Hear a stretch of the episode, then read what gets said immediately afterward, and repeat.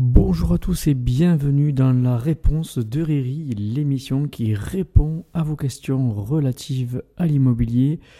Je suis Lilian Rivière, coach et formateur en immobilier. En répondant aujourd'hui à la question de Roger, Roger de Nice, qui nous pose cette question qu'est-ce qu'une vente en l'état?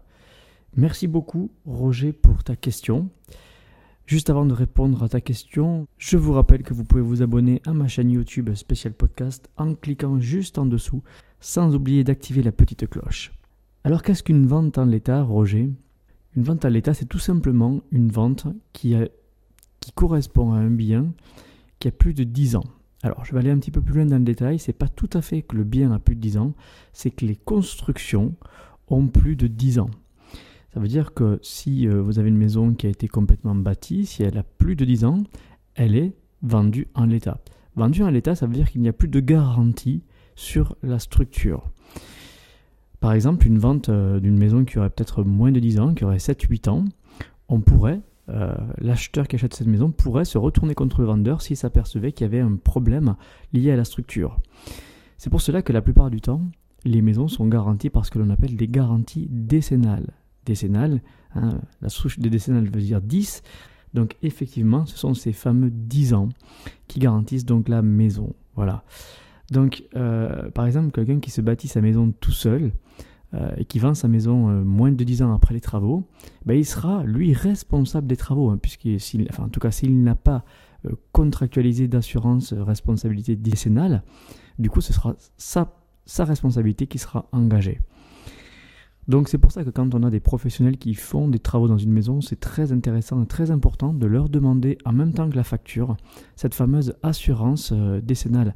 Parce que c'est, enfin, cette responsabilité décennale, c'est ce qui va protéger euh, la maison pendant ces fameux 10 ans euh, suite à ces travaux. Alors ça peut concerner aussi une extension hein, ou une partie des travaux de la maison. Hein. J'ai parlé d'une maison neuve tout à l'heure. Mais imaginons que vous ayez une maison ancienne et que vous fassiez une rénovation sur une partie de la maison. Ça peut concerner par exemple une toiture ou ne serait-ce que des ouvertures, hein, euh, luxe ou autre. Euh, effectivement, on pourrait, euh, c'est la même chose, on aura ces fameuses garanties de 10 ans qui vont être appliquées sur le dossier.